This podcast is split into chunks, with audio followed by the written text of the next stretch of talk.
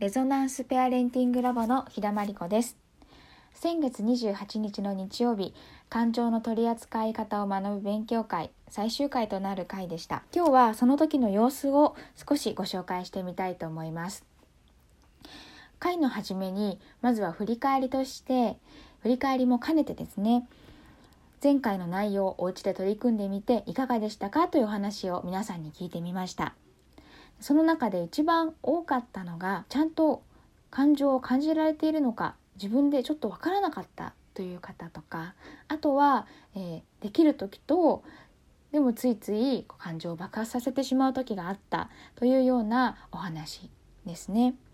でそれに対してムエラさんいろんなアドバイスしてくださいました。まず感情を見つめるという段階に対してはもちろんですね感情が出てきた時にそれをじっくり自分の中で感じてあなんかお腹の中に竜が昇ってきたようだとか小舟が大海原で揺られているようだなっていう風にじっくり感じられるようなあの時間があればいいんですけどもやっぱり子育てしてると、えー、本当に目まぐるしく日常が動いていくのでそこまでゆっくりですね感情を感じてられるような暇がないかもしれない。でそういう時はまずは相手にぶつけるのはあの NG なんですけどもでももっと良くないのはそれを我慢してしまうことですよということですね。で我慢っていうのは直接自分にダメージを与えるということをあのちゃんと覚えておいてくださいということでした。ではなくて相手にぶつけるのではなくしかも、え我慢するのではなく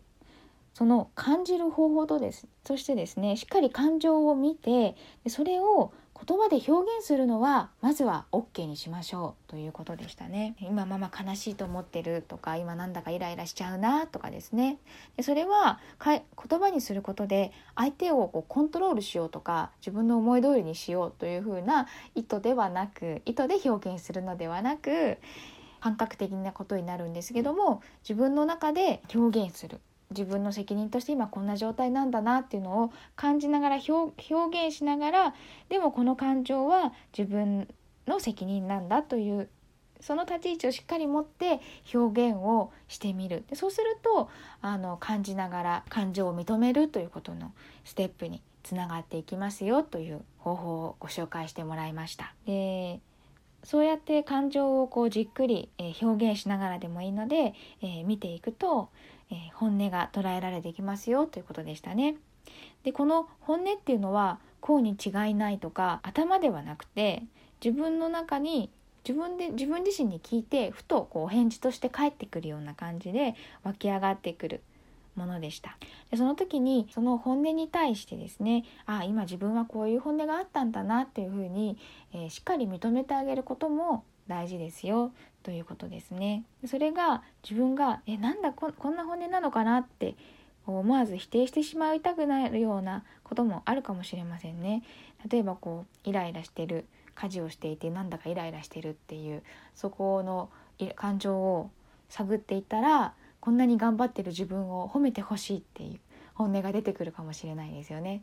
でそれに対して何を思ってるんだ自分っていうふうに否定し,、ま、してしまうのではなくてあ褒めてほしいんだねっていうふうにあのそこもしっかり自分で認めていく。でこの本音を知るっていうのあの意外と私たちあのやってなくてただ感情にこう流されてぐるぐるぐるぐる同じところを曲が、ま、こう回っているような状態なんですよね。ただそこの本音をしっかり見てしかもそれを言葉で表してみるってすごく大切なことだと思うんですね。ただぼんやりこんなことかなってこう感じるよりもその後言葉で言葉にしてみることでよりはっきりこうあ自分ってこうやって思ったのかもなっていうのを捉えられるような感じがしています。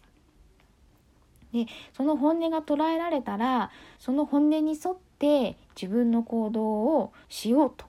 自分の中で決めるとただその行動をした責任は自分にあるということをしっかりあの意識するということですね。えー、でそれを、えー、その本音に沿った選択をして行動をしていくというようなあの流れになります。でこの7ステップ感情を認めてそして本音を知り本音に沿って、えー、感情簡単なことからですね、えー、本音に沿った行動をする決めて行動に移すということをあのやってみるだけでですねまずは感情に飲み込まれなくなるしその感情が変に言動にですね影響を与えること悪影響を与えることはほとんどなくなってくるんですね。そして本当にやって自分のそのやっていることも本音のやりたいというところに合わせて生きることができますので安心感とか自分への信頼感っていうのも感じられるようになるでしょうということでした。この感情の勉強会ですね参加者の方からいろんな感想あの聞くことができたんですがスモールスポスモールステップでもですねスモールステップでもこうこの勉強会に参加するたびに少しずつ変わっていくことが実感できたので良かったですっていうお話もありました。それから子供に対して感情を受け止めたいと思っている。でそれをそのまんま自分自身にもやっていくことが大切なんだなっていうことを思えそういうふうに思えた。まずそこからあのやっていきたいと思いますっていうような感想をくださった方もいました。あとはですね実際に講義を聞いてで感じているうちにいろんな思いがやっぱり込み上げてしまってしまってあの表情にこう感情が出てきてしまってその時はああやってしまったってやっぱり落ち込むこともあったんだけど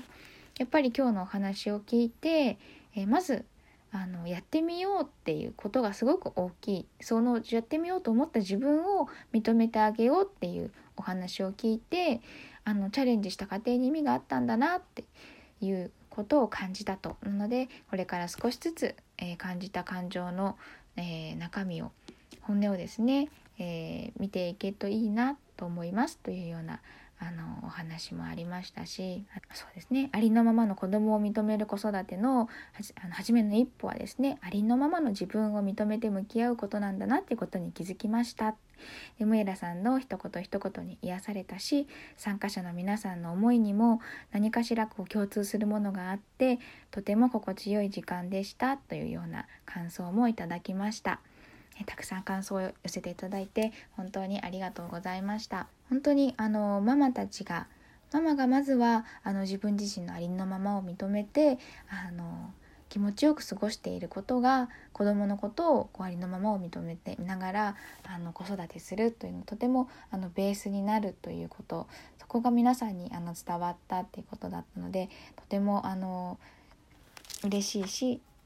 本当にそこをじゃあどうやってあのママがありのままを自分自身を認めていっていったらいいのかとかですねどうやったら心の余裕のある心を作っていけるのかっていうようなことをこれから私自身もあの探求していきたいしあの分かったことを皆さんで共有しながらあのシェアしながらあの広めていくようなあのラボの活動ができたらいいなというふうに思っていますのでもしご興味ありましたら是非覗いてみてくださったら嬉しいなというふうに思います。それでは今日はこの辺で。